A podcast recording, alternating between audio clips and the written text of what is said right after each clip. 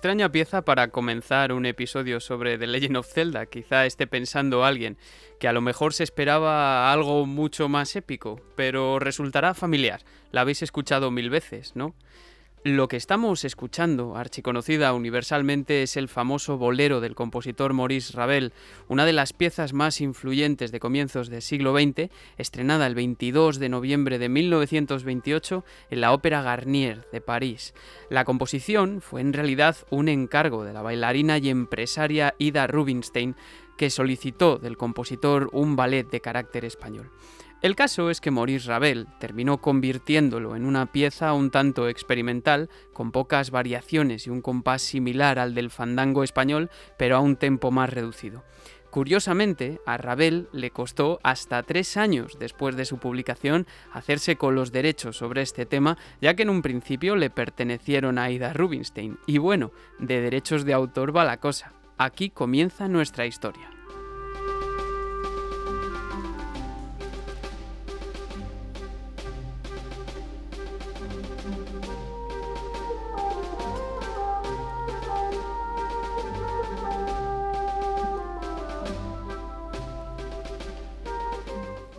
Maurice Ravel fallecería poco más tarde, un 28 de diciembre de 1937. Y esto es importante, muy importante para el devenir de todo el universo musical alrededor de la saga Zelda. Nos vamos ahora a 1986, el año en el que se lanzó The Legend of Zelda para Famicom Disk System y con el que se presentaba este nuevo sistema, por cierto, que ofrecía más posibilidades a los desarrolladores para Famicom, incluyendo un canal adicional de audio y la posibilidad de moldear las ondas de sonido. El desarrollo de The Legend of Zelda había comenzado incluso antes que el de Super Mario, lanzado en 1985, y había ya un cierto apresuramiento por sacarlo a la venta. Koji Kondo había recibido la tarea de crear la música para este legendario título a petición de Takashi Tezuka, director del proyecto junto a Shigeru Miyamoto y diseñador gráfico. El problema es que en el mensaje descriptivo de la música de presentación del juego, eh, la del tema principal, solo figuraba una frase, Title Music. Un joven Koji Kondo entonces, confuso, pensó que esta pieza, el bolero de Ravel, sería perfecta para figurar como música del menú de The Legend of Zelda, y así se quedó en un principio. Pero todo dio un giro histórico de los que cambian el universo conocido, y es que una vez terminado el juego, el equipo se dio cuenta de que de acuerdo con las leyes del copyright en Japón, para contar con los derechos sobre el bolero tendrían que haber pasado 50 años desde la muerte de Ravel. Y atención, Maurice Ravel moría el 28 de diciembre de 1937. Esto quiere decir que habían pasado 49 años y 11 meses aproximadamente desde el año en que murió Maurice Ravel si tenemos en cuenta el lanzamiento europeo de The Legend of Zelda, ojo, pero es que en Japón salió más de un año y medio antes, el 21 de febrero de 1986, porque acompañaba el lanzamiento de Famicom Disk System y no podía retrasarse. Es decir, en definitiva, había habido un error bastante evidente de cálculo.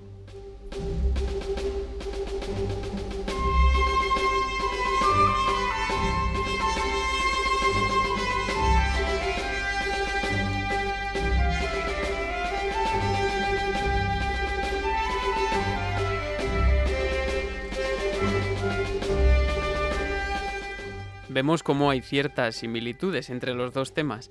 Este error capital obligó a Koji Kondo a cambiar la historia de la industria y de toda la saga Zelda, creando un sonido arquetípico y único en tan solo una noche, cuentan las malas lenguas. Así nació, por obligación, el tema Overworld, universalmente conocido por todos, que se lanzó en versión normal y mejorado con Famicom Disk System en 1986 primero y luego en 1987 al resto del mundo. Un tema sin el que, no me cabe duda, el destino de Ocarina of Time hubiese cambiado, al igual que el de los demás. Incluso el de Zelda 2, eh, Link's, Adventure, de Akito Nakatsuka, en el que Kondo intervino testimonialmente, pero en el que el sonido Zelda ya continuaba. En Ocarina of Time lo encontramos sobre todo en el archiconocido Llanura de Irule, que ya sonaba en el anterior programa, mi favorito y también el favorito de Koji Kondo, por cierto.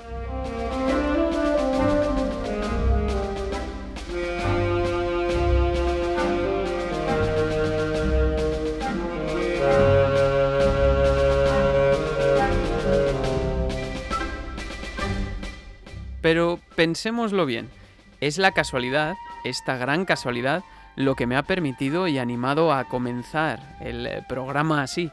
Es decir, Pixel Sonoro tampoco hubiera sido lo mismo si Ravel llega a morir antes, o si Nintendo decide esperar, o quizás si Koji Kondo hubiese tenido más tiempo para componer. A veces la genialidad se mide en pequeños destellos. Bienvenidos y bienvenidas de nuevo a Pixel Sonoro, amigos y amigas. Comenzamos.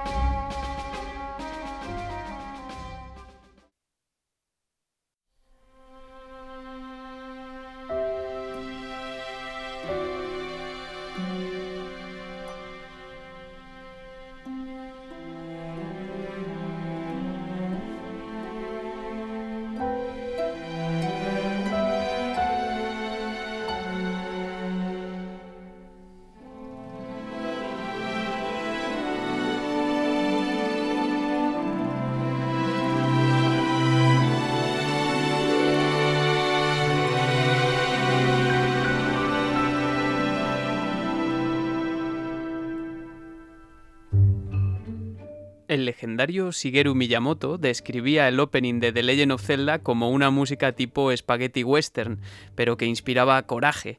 El devenir de la saga los siguientes años inspiró muchísimas más sensaciones y emociones, plasmadas todas en la cumbre de Koji Kondo en solitario al menos, este The Legend of Zelda Ocarina of Time, al que hoy le dedicamos una segunda entrega, ocupándonos de algunos de sus temas más reconocidos y de la música ambiental que acompañó a algunas de las mazmorras y templos más famosos de la historia. Nos encontramos en el año 1995 y el maestro comienza a trabajar en un nuevo juego, que tres años más tarde establecería un gran punto de inflexión.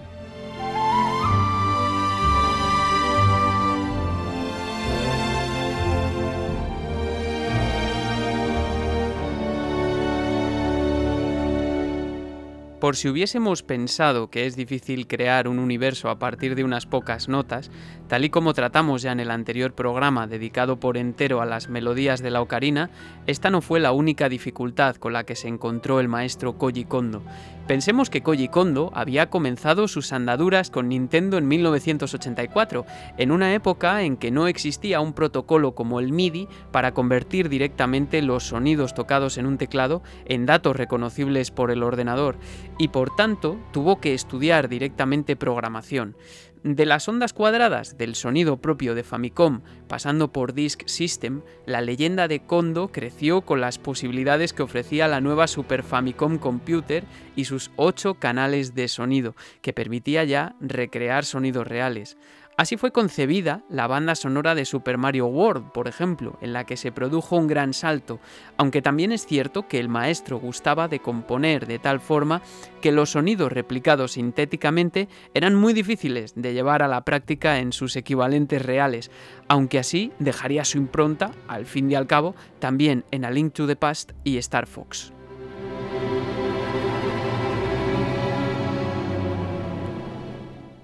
Pero lo que nos interesa es que después de tantos años de desarrollo profesional y adaptación a los medios, con Nintendo 64 tuvo que cambiar completamente la forma en la que componía. Por un lado, tuvo que dejar eh, de actuar como programador, puesto que esta tarea se había vuelto demasiado compleja con la entrada de la nueva consola de Nintendo. Por otro, esto le permitió centrarse completamente en la música, a pesar de las limitaciones que sufría la consola. Además, también es cierto y muy importante que la entrada de los gráficos en 3D y de los 16 canales de sonido sonando simultáneamente de los que disponía con Nintendo 64 le permitieron introducir innovaciones en el modo en el que se aproximaba a la música y los efectos, Así nació la exclamación de Mario al saltar en Mario 64, por ejemplo, como una decisión artística relacionada con los gráficos 3D, puesto que el gritito se consideraba algo inherente casi, no así en el territorio 2D, y si os fijáis hay muchas plataformas 2D en los que los personajes exclamen al saltar. Y cómo no, el caso es que esta aproximación artística influyó también en la increíble cantidad de recursos de Ocarina of Time.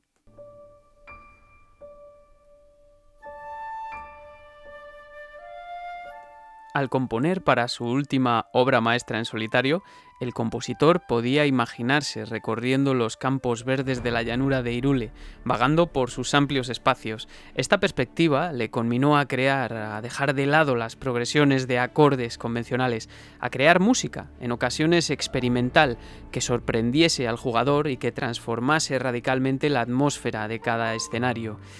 Y aun con todo, lo cierto es que con todas las posibilidades técnicas y la facultad de centrarse únicamente en la labor compositiva, Koji Kondo no recibió apenas ayuda o directrices por parte del equipo de desarrollo y esto le supuso una dificultad añadida. Shigeru Miyamoto simplemente le pidió una música que fuese realista, que permitiese al jugador oler la mazmorra. ¿Y cómo demonios pasamos de música convencional a esto y hacemos historia?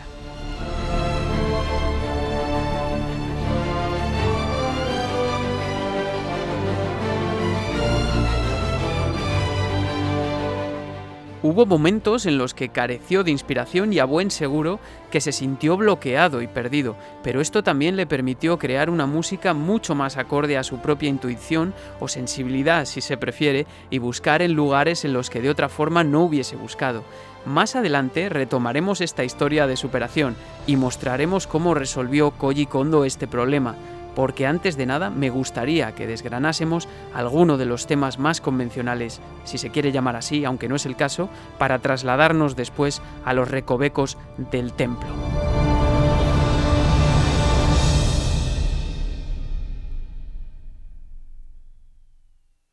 Evidentemente, entre ellos no incluiré los temas que surgieron a partir de las notas de la ocarina porque ya aparecieron en el programa anterior, pero tal vez la última sección del programa nos dé una idea de por qué generalmente en los templos y mazmorras el tema de fondo no es el de las canciones que aprendemos en la edad adulta.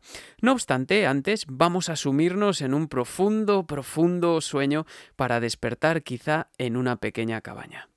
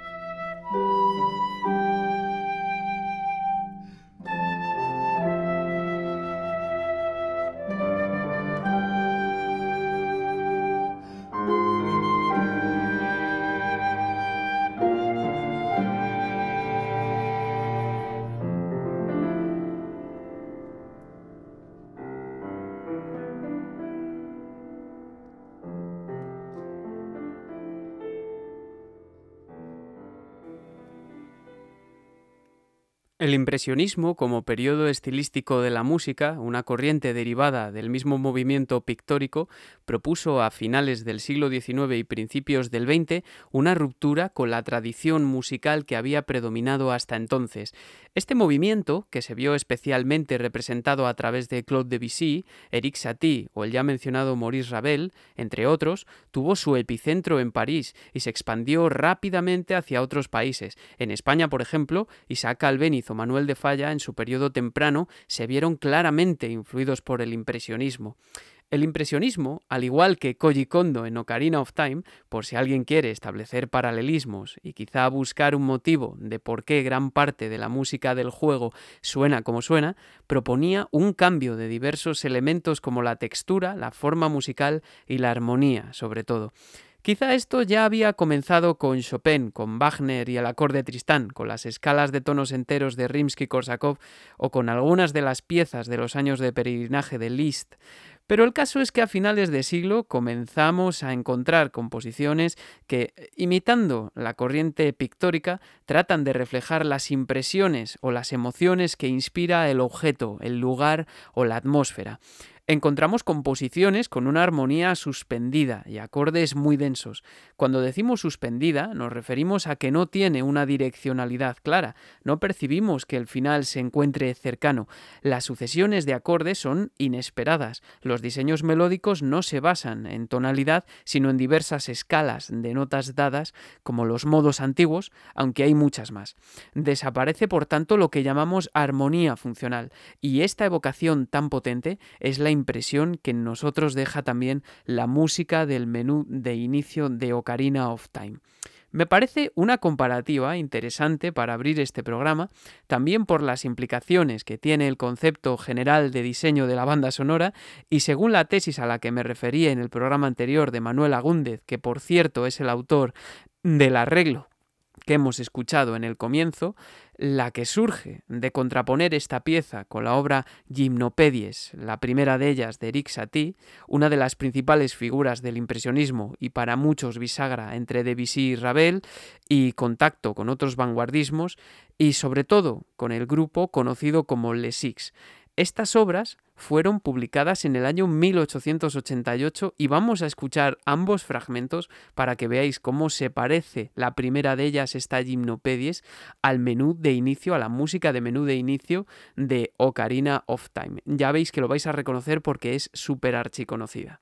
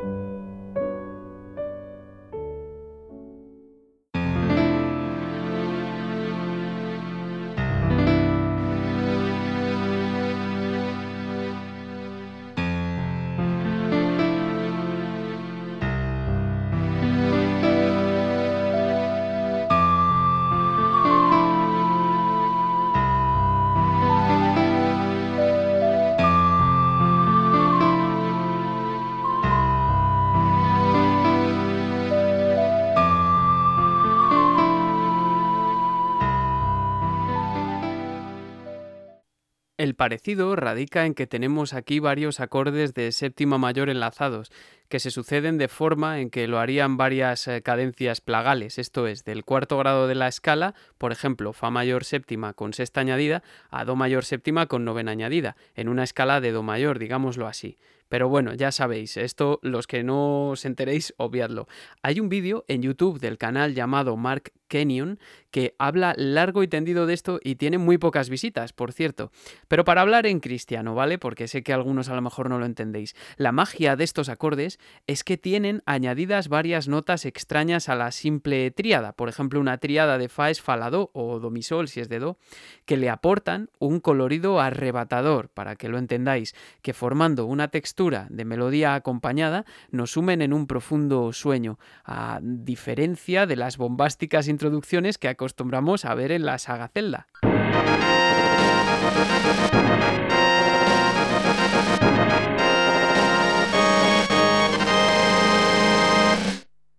En la introducción a medida que nos sumimos en esta inmensidad, contemplamos a Link cabalgando por Irule al atardecer montado en Epona, en la inmensidad mientras las tenues notas de la ocarina se dirigen a un viaje que armónicamente va hacia ninguna parte. Más gráficamente o sonoramente en este caso, fijaos cómo queda la cosa si a estos acordes los desnudamos dejándolos en las tríadas mayores de Fa mayor y Do mayor.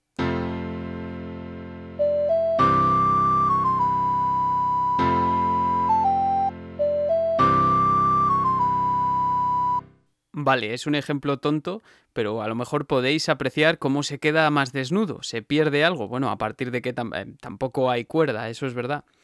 El final de la pieza nos enseña además una secuencia de acordes mayores, triunfales, velados, esta vez por el colorido, por esas notas añadidas, que tanto si van hacia arriba como si van hacia abajo son propios de Koji Kondo y tienen un sonido arquetípico. Y es que aquí, como estamos en un sueño, todos los acordes son mayores aunque no podamos discernirlos bien debido a su profundidad. Y qué casualidad que el viaje en Ocarina of Time comienza después de un sueño. Mirad, una muestra muy conocida de acordes mayores en sucesión ascendente es esta.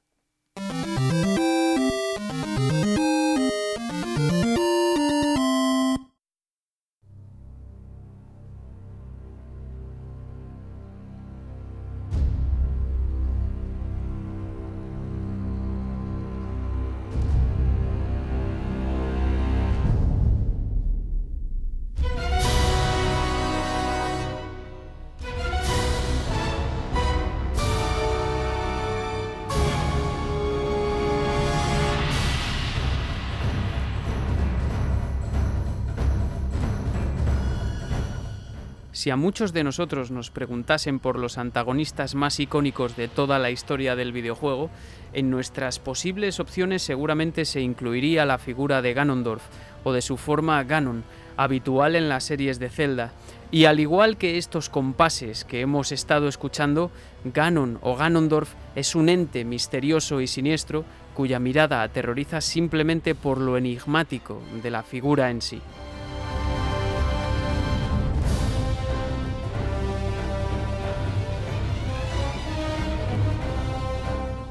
Y es que escuchando y leyendo sobre las herramientas de Koji Kondo para construir este tipo de pasajes, donde la tensión se manifiesta sin descanso de manera totalmente contraria a la música del menú que hemos analizado en el caso anterior, si nos fijamos, reparé en que un personaje tan oscuro seguramente tuviese una historia detrás mucho más profunda. En efecto, si nos ceñimos al lore de la serie, Ganondorf o su manifestación Ganon son a su vez la manifestación de una maldición lanzada por Demis, un ente maléfico antagonista de la diosa Ilia.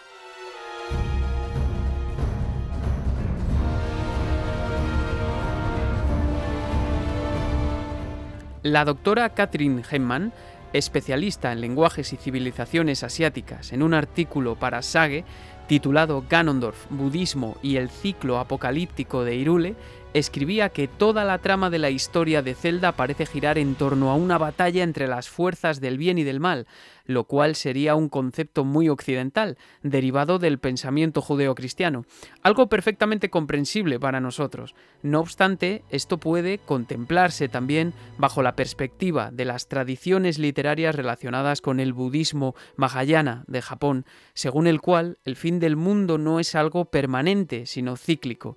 Entonces, Partiendo de esta premisa, la tarea de Ganondorf o Ganon como ente no es causar el mal simplemente debido a su obsesión por mantenerse en permanente pugna con el reino de Irule, sino que se trata de un elemento intrínseco al mundo de Zelda, en equilibrio con las fuerzas de Ilia, que actuaría como un catalizador, un agente más cuya misión es la de dar lugar a otros mundos que explorar después del apocalipsis.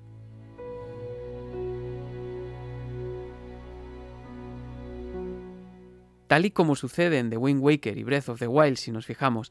Es decir, sin este mal, sin Ganon, sin Ganondorf, si lo pensamos, no llegaría al fin para comenzar con algo nuevo, otras formas de explorar, y es por esto que Ganondorf y Ganon son tan necesarios como Link y la princesa Zelda para que el ciclo siga su curso eternamente y así Irule pueda renovarse.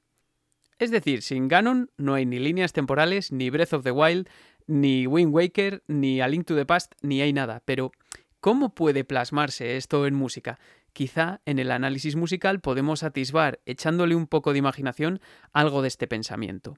Y es que el tema asociado a Ganondorf que escuchábamos se construye con una sucesión de acordes en los que dos notas están situados a una distancia de cuarta justa, un elemento recurrente en algunas formas musicales orientales, por ejemplo en China y también en Japón, y que curiosamente, a diferencia del intervalo de cuarta aumentada que escuchábamos en el programa anterior, el tritono, que es muy disonante, eh, La cuarta justa está dotada de cierta tensión, pero no es para nada un intervalo disonante. Es la distancia que hay, por ejemplo, entre un Do y un Fa, que suena así. No es del todo consonante y placentero, como pueden ser otros intervalos, como los de tercera, quinta y sexta, pero tampoco es disonante, ¿verdad? Según 8-Bit Music Theory, muy bien visto, por cierto, y me ha recordado eh, qué es lo que sucede con este sonido, Koji Kondo tal vez reparó en que la cuarta justa es una de los sonidos, uno de los sonidos que no aparece en las series armónicas naturales de los sonidos, y por eso decidió utilizarlo como base, además de que, como hemos dicho, es un sonido que refleja varias tradiciones orientales, no lo olvidemos. Esta sucesión, que hizo aparición en A Link to the Past en el tema Priest of the Dark Order, este fragmentito,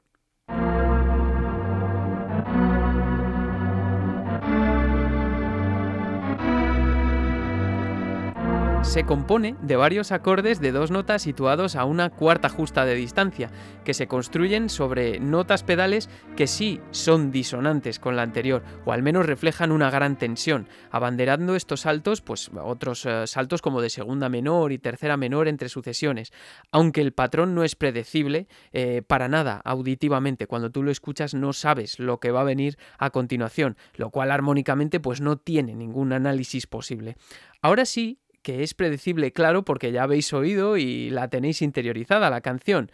Es como una sucesión eterna de sonidos que se puede repetir ad infinitum, dotada además de una tensión enorme, en definitiva.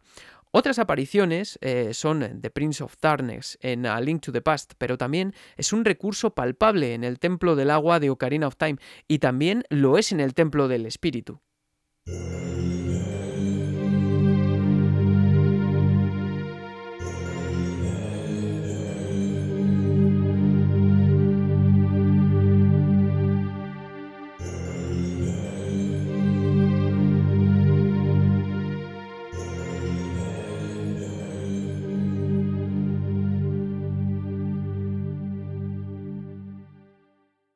¿Os fijáis cómo quizá no lo podéis explicar, cómo suena un poco oriental, ¿verdad? Esto es por poner algunos ejemplos, ¿vale? Lo habéis escuchado, ¿no? El caso es que esta sucesión se puede repetir eternamente, como he dicho, y no da lugar a una escala que pueda ser clasificable. Es simplemente una espiral impredecible en primera instancia, aunque sí tiene un patrón asociado, pero eso es otra historia. Tenemos entonces una sucesión eterna, que suena disonante, con mucha tensión, derivada tal vez de un sonido que remite al oriental. Son elucubraciones mías, ¿vale? Pero si nos fijamos, ya hay cierta vinculación a la filosofía de la que he hablado en este bloque, la purga eterna, el eterno retorno, el final que da lugar a algo nuevo cuando este tema se conjura con otros relacionados, eh, con los buenos, esa facción, la contraparte, los antagonistas, en este caso Link y la princesa Zelda.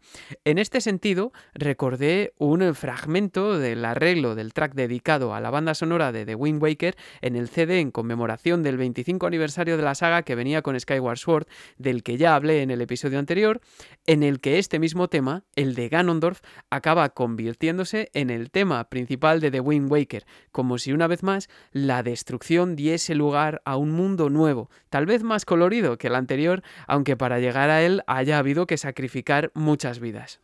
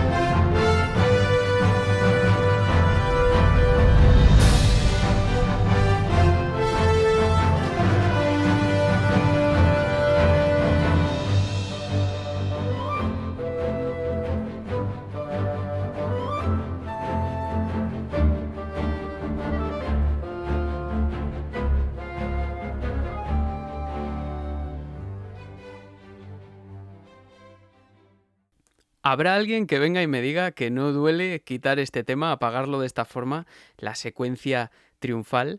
El caso es que este episodio de Pixel Sonoro ha comenzado con una historia realmente curiosa la historia pues narra unos hechos pues que han determinado yo creo el sentido de toda la saga. ¿Qué hubiese sido por ejemplo de A Link to the Past o de Link's Awakening sin la influencia del sonido Zelda, del tema principal que todos conocemos, del Overworld?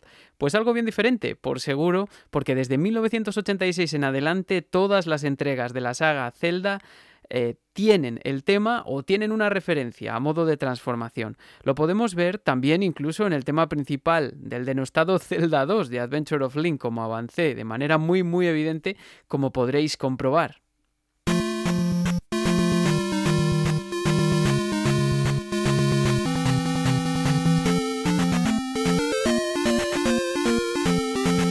Aquí, desde luego, Akito Nakatsuka se apoyó muy claramente en el tema principal creado por Koji Kondo, pero también hay referencias menos evidentes. Pero si os esforzáis, escucharéis algunas escalas y el primer intervalo que os recordará a él, por ejemplo, en The Storm de The Link's Awakening, el primer tema, esta vez muy deformado.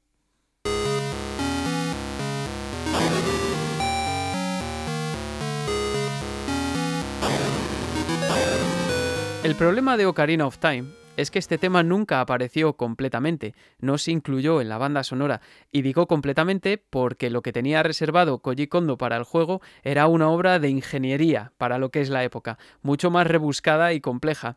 Veréis, en el programa anterior apenas entré en el asunto del famoso tema de la llanura de Irule, aunque la puse, porque para entender cómo se construyó no valía compartir de la canción del Sol de la Ocarina.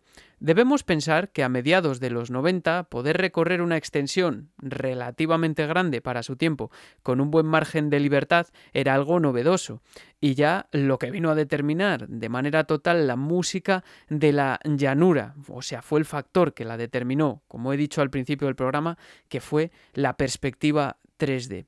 Cuando jugamos en 2D, con una perspectiva isométrica, como era costumbre en los Zelda anteriores, salvo en el segundo, realmente que estemos parados donde nos encontremos o si estamos peleando o no, no son cosas que cambien eh, el paisaje y menos aún la música. Con la llegada del 3D podíamos abarcar mucho terreno, cambiar el paisaje que aparecía en pantalla, poder detener la acción totalmente si nos bajábamos de Epona, luchar o huir hacia otra parte, bueno, etc. Entonces, al igual que cobraba sentido en Mario 64 introducir exclamaciones del personaje cuando saltaba, Koji Kondo pensó en un sistema que permitiese a la música amoldarse a lo que estaba viviendo el jugador en cada momento que se encontrase en la llanura de Irule, también sabiendo que el jugador iba a pasar una buena cantidad de tiempo con la música de fondo y no pretendía para nada agotarle, sino todo lo contrario. Por este motivo, ideó 22 bloques de 8 compases que se intercambiarían en función de la situación, cada uno con diferentes facturas. Por ejemplo, sin contar los dos primeros bloques que pertenecen a los inicios, eh, que son diferentes en función de que lleguemos a la llanura desde otra zona, o después de tocar la canción del sol, como ya dije en el programa anterior, o de que se haga del día, por ejemplo, tenemos una serie de bloques con un sonido muy enérgico, eh, también armónicamente, triunfal si se prefiere, 11 de los 22, según Emanuel Agúndez, y os recomiendo de nuevo su tesis, de hecho, ya que lo digo, para la Universidad Autónoma de México, eh, que ya hablé de ella en el primer episodio, lo vuelvo a decir porque es fantástica. Vamos a escuchar un fragmento de los bloques que suenan cuando vamos por ahí cabalgando o andando por la llanura triunfalmente.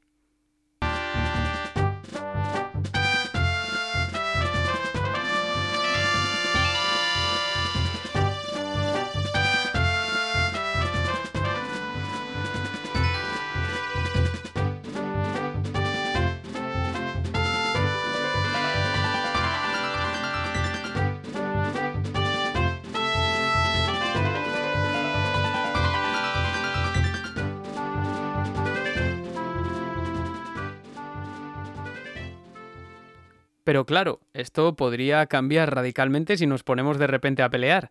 Entonces había bloques preparados para la ocasión.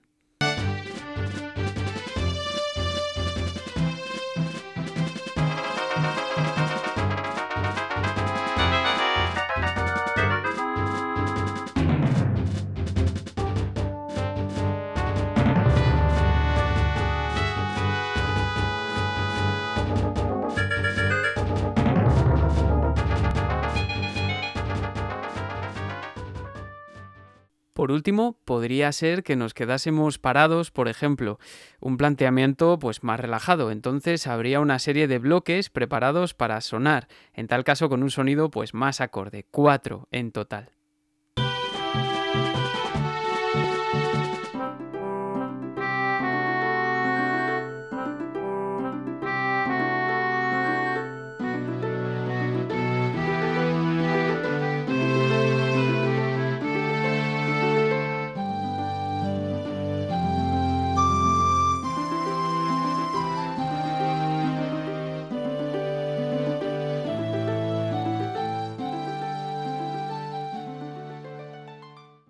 No sé si os habéis dado cuenta, pero es flipante. ¿Notáis los cambios, no?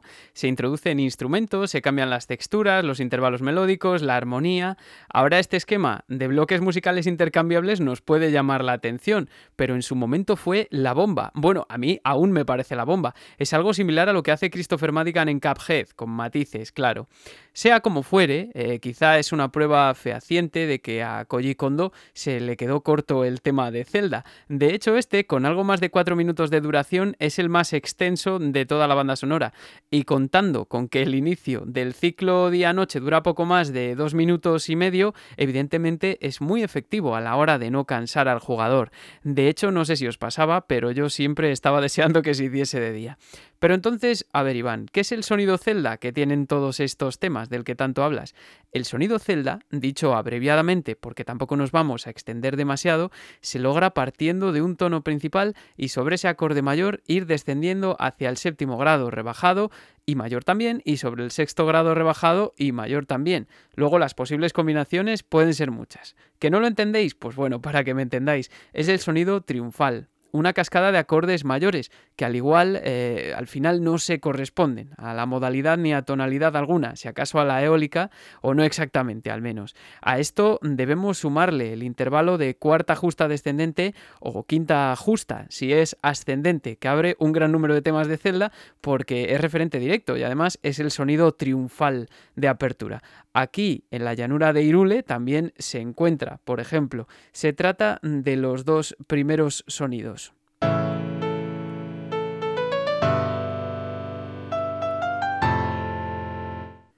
Y por supuesto también es importante que se incluya la escala ascendente, el pam para ba, pam, como la del tema de Zelda.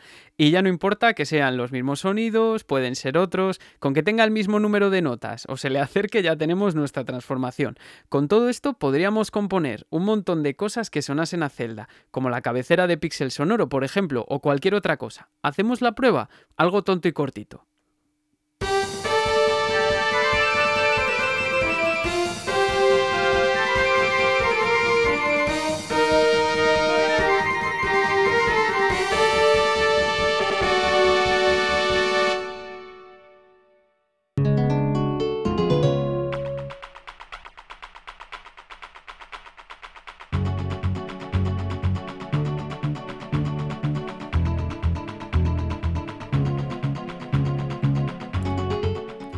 Calor del desierto de las Gerudo nos espera una estirpe de mujeres guerreras de tez morena y un carácter implacable, muy alejadas del talante de los ilianos y por tanto de la propia familia real.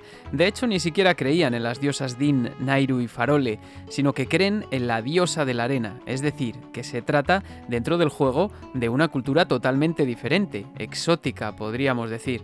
La leyenda del pueblo Gerudo cuenta que cada 100 años debe nacer un varón que lidere a su pueblo. El problema es que uno de estos varones fue Ganondorf, que criado por Koume y Kotake ya en su forma humana, es una figura que como todos sabemos representa al mal, al ansia de poder, a la ambición, aunque bueno, ahora quizá no estoy tan seguro. No obstante, con todo esto va quedando claro que Ganondorf es tal vez el agente que más peso tiene en el desarrollo de toda la serie y sobre todo el factor que da lugar a las tres líneas temporales, eh, todas con mal resultado para las Gerudo, por cierto.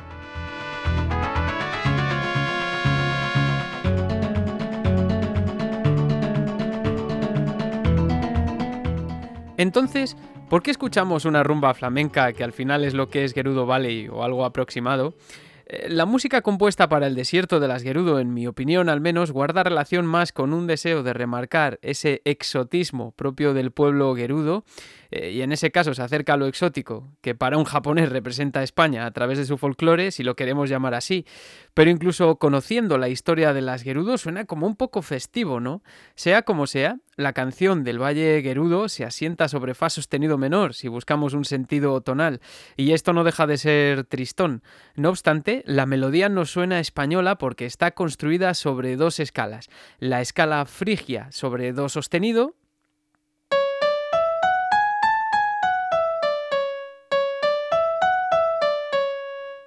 y la escala andaluza sobre do sostenido también.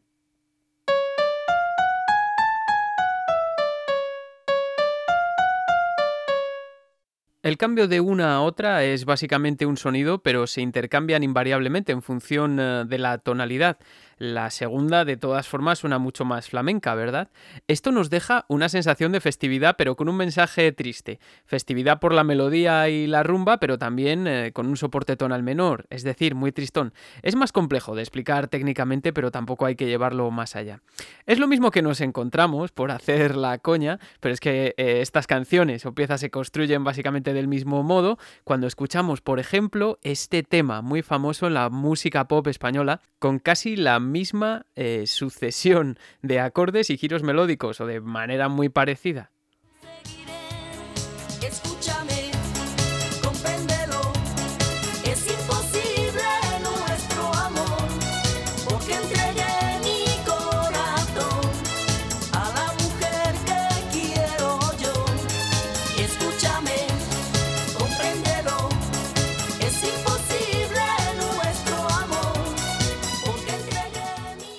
Bueno, para los que nos escuchen desde fuera de España, se trata de Camela, un grupo de tecno-rumba muy conocido en España y quizá os haya llegado también porque en España lo petaron muchísimo y yo diría que seguramente el primer pico fue alrededor del año 1997. Ahí lo dejo. Puede parecer una broma, pero si os fijáis la construcción es muy parecida, aunque la de Camela está en otra tonalidad. Además, el mensaje también es negativo. Comprendedme que estamos aquí para pasarlo bien, que nadie se me ofenda por haber comparado la banda sonora de Ocarina of Time con Camela, pero bueno, hay similitudes. Además, es que se apoya claramente en los elementos propios del flamenco, como el rasgueo de la guitarra y el palmeo, en el caso de Gerudo Valley. Eh, sobre esto hablo más distendidamente si os interesa en el capítulo dedicado a los tópicos de España en la música de videojuegos. Y ahora, para hacer un descanso y que escuchemos algo que nos va a erizar eh, la piel, eh, seguro, y un arreglo que nos va a dejar un poco, nos va a alejar un poco de la festividad para acercarnos al carácter épico de la saga, vamos a escuchar el track Spirit of the Valley, eh, contenido en el álbum Hero of Time de 2017 por la Orquesta Nacional de Eslovaquia, que es el que llevamos escuchando todo este programa y que yo me he comprado porque es sensacional con arreglos, composición y dirección a cargo de Eric Buchholz. Buscadlo y compradlo si podéis porque ya os digo que es increíble.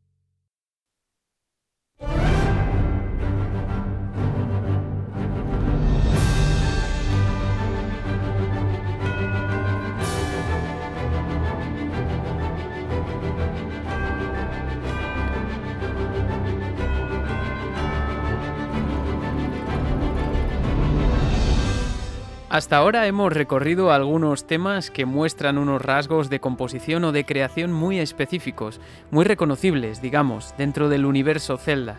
No obstante, no debemos olvidar, cuando hablamos de la música de este título o creada por el propio Koji Kondo, de otros temas que son únicos y que utilizan elementos mucho más comunes, tanto rítmica como armónica o melódicamente.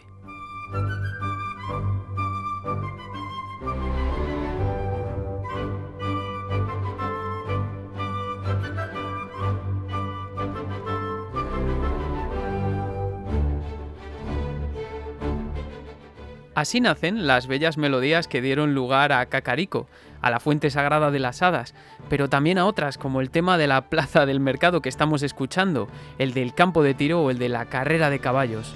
Todas ellas únicas, aunque sean más o menos sencillas, e insertas en el imaginario de millones de jugadores a través de una obra legendaria.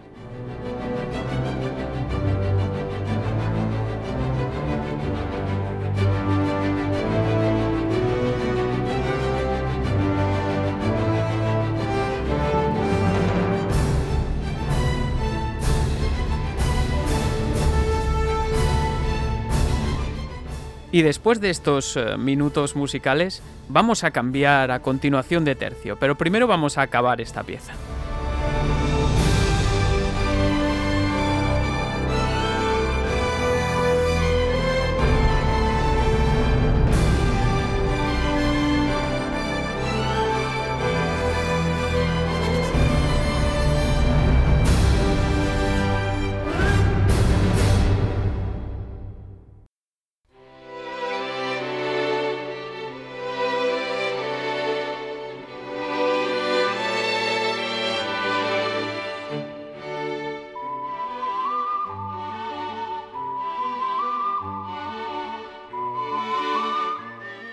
Buen día, buenas noches, buenas lo que sean, en donde quiera que estén.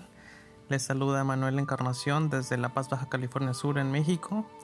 Y bueno, agradezco la invitación a Iván de Pixel Sonoro por haberme citado y por haber hecho difusión de mi trabajo de tesis y haberla compartido en su podcast que, que veo que va por muy buen rumbo y que me da mucho gusto que esté tocando este tema de los videojuegos que a todos nos gusta y nos interesan para mí es muy grato que pues ya, uh, híjole, ocho años después de haber escrito mi tesis, pues siga, siga llegando a otros países. Creo que, que eso es gratificante para muchos académicos o personas profesionistas que han hecho un trabajo académico de investigación.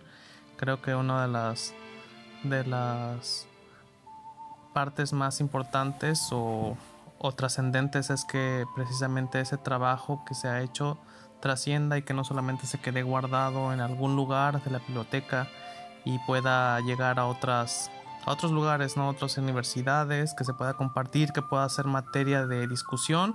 Y afortunadamente mi tesis, pues lenta pero segura, ya ha sido mencionada en varios lugares. Ya me han referido en otras partes de, de México, por ejemplo, Tijuana, cerca de California. Eh, otros investigadores de, de la Facultad de Música de la UNAM.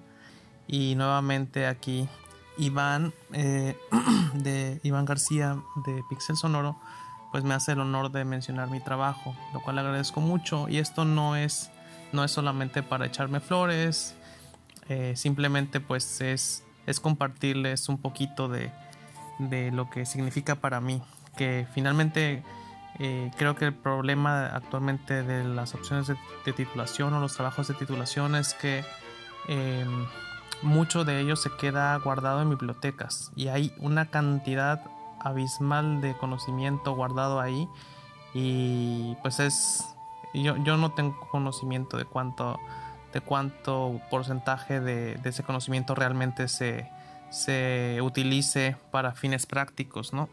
Y creo que una de las razones precisamente que me llevó a hacer una tesis de videojuegos es el potencial que yo vi en este tipo de música para para hacer una, una especie de puente eh, o una, una, nueva oportunidad de trabajo para los jóvenes profesionistas. Y aunque sí mi preocupación era cómo hago llegar este conocimiento a, a otra gente, otros jóvenes, otros a profesionales que se van a dedicar a esta parte de los videojuegos, pues finalmente está sirviendo de referencia, que es lo, lo importante. En su momento, el interés que tuve por hacer esta investigación fue también que, pues evidentemente a mí me gustan mucho los videojuegos y pues yo necesitaba justificar un, un, trabajo para mi titulación y bueno, se me hizo muy divertido y muy ameno escoger este tema que nos apasiona a tantos y creo que, que se me hizo muy fácil de explicar que en sí a la hora de, de realizar un trabajo de investigación académico con todos los protocolos y lineamientos que se piden eh, profesionalmente, pues fue un poquito complicado porque mis asesores o mi jurado pues realmente no estaba ni especializado en el tema ni enterado. Realmente sabemos que los videojuegos en su momento tenían 40 años de haber existido, es una industria muy joven y hay una gran brecha generacional eh, de conocimiento en, esta, en este fenómeno. Y bueno, lo complicado fue haber eh, encontrado la manera de tender un puente entre lo musical, lo profesional, la industria, lo lúdico, el fenómeno social, el fenómeno de uno de los videojuegos más aclamados de toda la industria. Y, bueno, fue complicado escoger un camino o una ruta para poder explicar todo lo, lo, que hace la música en este videojuego, que ya lo ha explicado bastante bien eh, Pixel Sonoro creo que es un juego que da para mucho y escuchando el podcast anterior coincido en muchas de las, de las cuestiones que se han mencionado. Ciertamente eh, el fenómeno de composición en, la música de videojuegos ha tomado caminos muy diferentes y en particular el de Koji Kondo ha sido eh, pues uno, uno, muy específico que tiene que ver con la influencia de, mucha, de muchos estilos y géneros musicales, ¿no? Y como lo ha mencionado Iván, pues Koji Kondo se ha, se ha nutrido de gran cantidad de estilos e influencias y creo que cada vez se van desmenuzando poco a poco, ¿no? Él ya ha mencionado algunas referencias con las que estoy de acuerdo, por ejemplo los ejemplos de Gustav Holst, eh, también las influencias de estas bandas de rock progresivo, Deep Purple y demás, y otros análisis que he llegado a ver en, en internet, YouTube, y muchos otros análisis que, están sacando los conocedores, ¿no? Finalmente creo que es algo muy padre encontrar las influencias, las tendencias, los intereses musicales de los autores a través de sus composiciones. Y en los juegos es un lugar donde ocurre, ocurre muy seguido, ¿no? Que podemos ver una gama muy amplia de todo el abanico de, de influencias que tienen los compositores. A diferencia de, una película, por ejemplo, que ahorita no quiero tocar mucho el tema porque ya lo menciono bastante en mi, en mi tesis de investigación. A mi interés, bueno, la música del videojuego de Zelda es súper bonita, es súper compleja, es súper rica en, en, contenido, en esencia, en, en un montón de virtudes que pues mejor los invito a revisar mi tesis, la pueden encontrar, ojalá eh, y eh, Pixel Sonoro me ayude a compartir el enlace. Los invito a seguir mis redes sociales también. Emanuel Encarnación me pueden encontrar en YouTube, en Facebook y también pues les puedo compartir otros proyectos que, tengo referente a música y videojuegos. En mi canal de YouTube pueden conocer un poquito del trabajo que he hecho como flautista profesional y algunos de los arreglos de música y videojuegos que he seguido haciendo. Eh, muchas gracias por el tiempo, ya no me extiendo más. Eh, soy de esas personas que nomás le dan tantito tiempo y hablo y hablo y hablo y luego no me callo. Entonces agradezco nuevamente el espacio a Iván de Pixel Sonoro y espero que próximamente podamos tener más colaboraciones y te felicito Iván nuevamente por este trabajo que estás haciendo y ojalá te vaya muy bien. Saludos desde México y saludos a todos los que nos escuchan. Chao.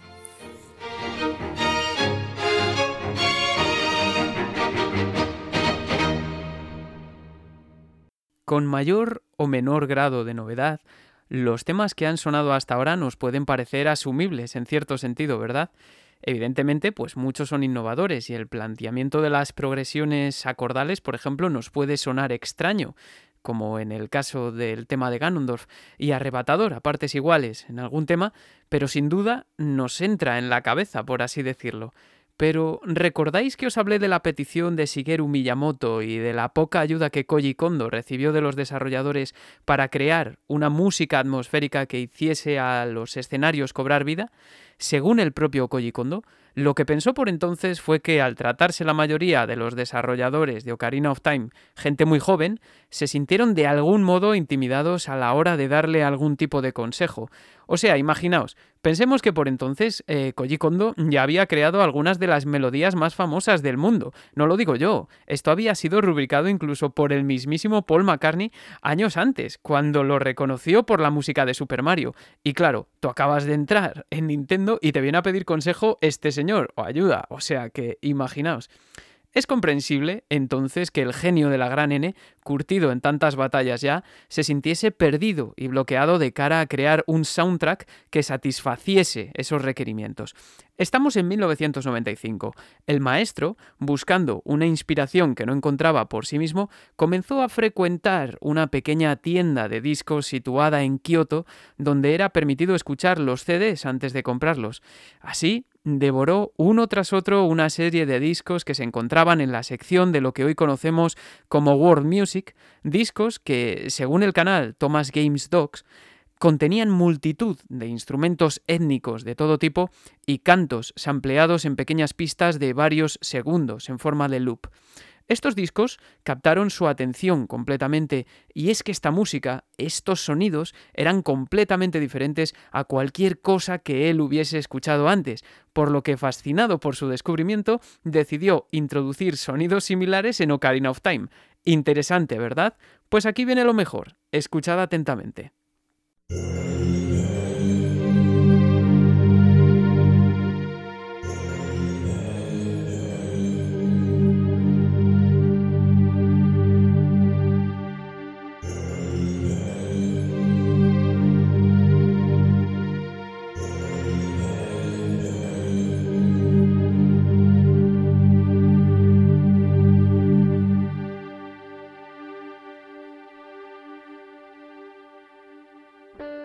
Yo ya conocía algo de la historia de cómo surgieron los temas ambientales para los templos y mazmorras, pero en el canal de YouTube llamado Thomas Game Doc se propusieron encontrar los temas originales de Koji Kondo, los que empleó para escribir los temas, que es lo que le traía de cabeza, el sonido atmosférico del templo. Y lógicamente los encontraron, si no, no estaría hablando de esto aquí. Así, se pusieron a rastrear los CDs que supuestamente había escuchado Koji Kondo, lo cual supuso una labor durísima, puesto que muchos de ellos eran discos que habían sido producidos hace más de 30 años y descatalogados ya, y de música étnica, la mayoría de ellos, es decir, muy minoritaria, e incluso llegaron a contactar con algunas de las compañías discográficas detrás de estas producciones, después de zambullirse en el universo de datos de la web Discogs, que siempre recomiendo aquí. Una de ellas fue Zero G, quienes les dieron largas básicamente puesto que se trataba de ediciones que son muy limitadas.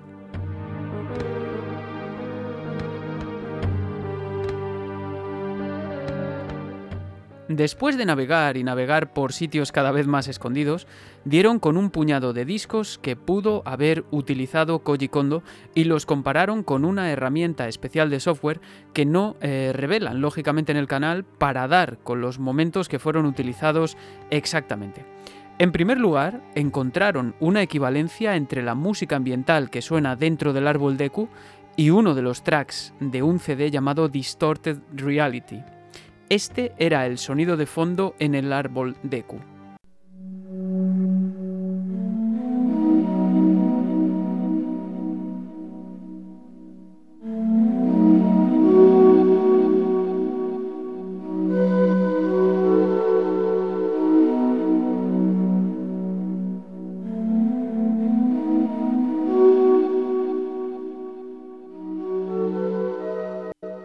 Mágico, ¿verdad?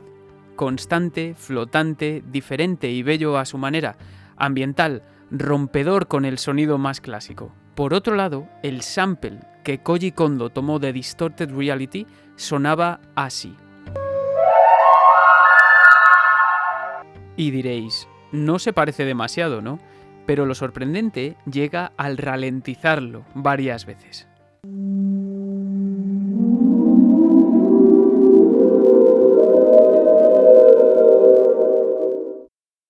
La siguiente equivalencia que encontraron incumbía al tema que suena de fondo en el Templo del Bosque, uno de los más icónicos de todo el juego, o al menos de los más memorables, mucho más cantable que el anterior, si se puede decir así.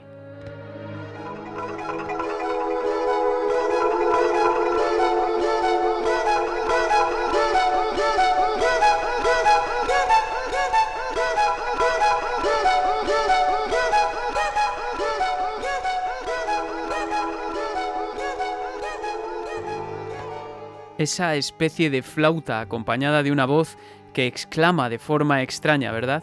Difícil de borrar, pero fijaos, a continuación, en esta pequeña muestra contenida en el álbum titulado Ethnic de la compañía Zero G, un álbum que se describe como una colección de loops étnicos, percusión, voces y efectos para productores de danza, remixers, DJs y artistas varios. Además, hace especial alusión a flautas étnicas, del año 1991, nada menos. Este impresiona mucho, impresiona mucho más que el anterior porque es mucho más claro. Escuchamos este sampler.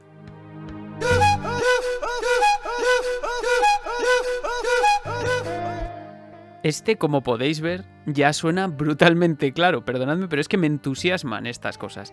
El siguiente ejemplo lo encontramos en la música que suena en el interior de Yabu Yabu, cuyo sampler de referencia salió de un disco llamado A Poke in the Ear with a Sharp Stick, un sampler capaz de darnos esa percusión incesante como el latido de un corazón propia de este track, casi como un rugido también. Atención al sampler y luego a la original porque vais a flipar.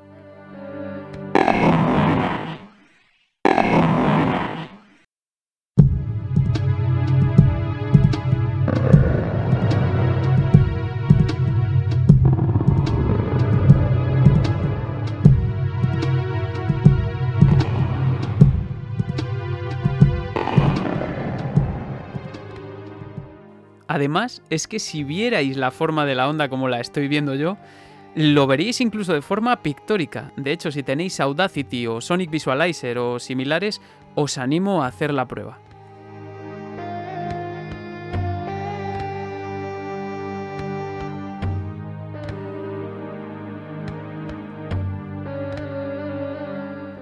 El Templo de la Sombra se trata de uno de los lugares más misteriosos y decadentes de todo el juego y su tema sin duda destaca por el uso de la percusión de fondo, un grupo de membranófonos, de eso estoy seguro, pero de difícil precisión, golpeados con la mano posiblemente tipo conga o bongo. Según Thomas Games Dogs, el sample que tomó Koji Kondo proviene de un extraño e inquietante disco, en cuya portada podemos ver a dos moais, sobre un cielo rojizo con una luna extraña en el fondo, titulado Ethnic Flavors, también de la discográfica Zero G. Mirad cómo suena esta comparativa.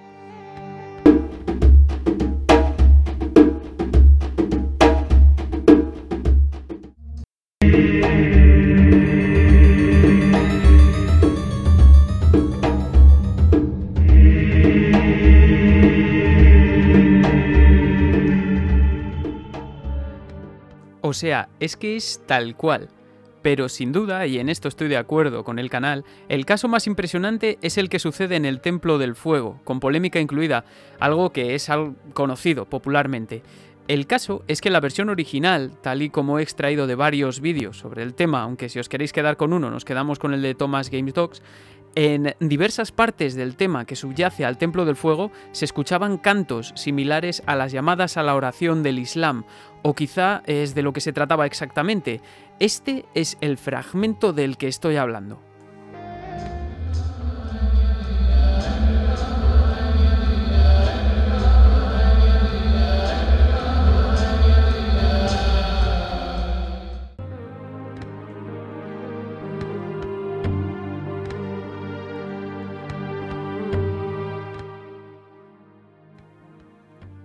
Suena inquietante, ¿verdad? Sea como fuere, Nintendo decidió omitir esta sección y reemplazarla por un pasaje sintetizado similar, porque consideraba que contenía alusiones religiosas directas como la de la palabra Alá. El sampler que contenía esta llamada a la oración se encontraba en un CD llamado Voice Spectral Volumen 1, un álbum del sello Best Service y en el track 76 encontrábamos esto. Quiero que escuchéis muy bien el giro que viene después de una nota larga y aguda que da la voz y una pequeña escala descendente, porque ese fragmento de tan poca duración es el sample que se utilizó.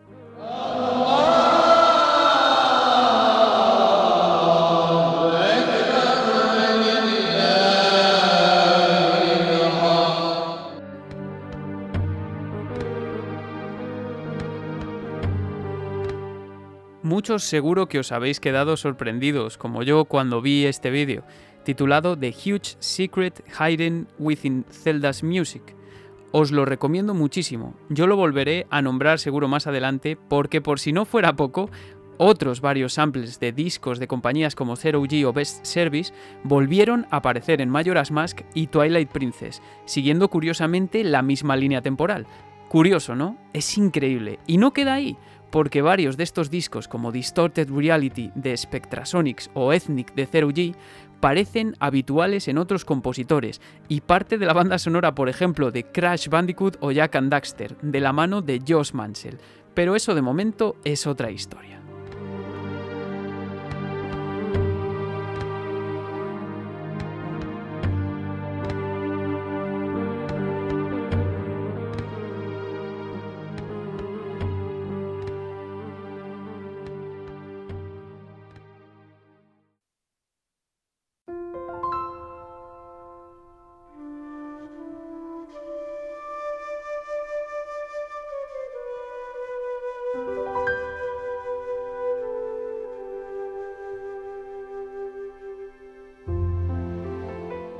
Llegamos ya al final de este episodio, que para mí ha sido quizá el más especial de todos por la gran acogida que tuvo el último y por todos los mensajes de cariño que he recibido.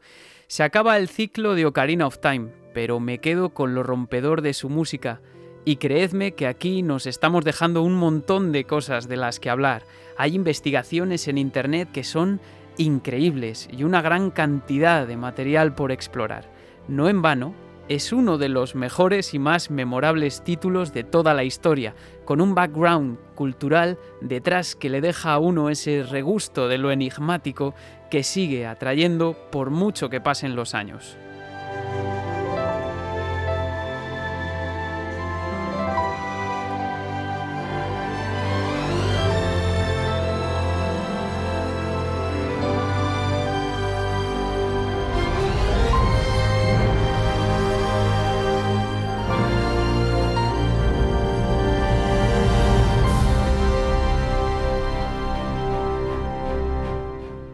Recordad por favor que estamos en Facebook y en Twitter y que nos podéis escuchar en Evox y Spotify.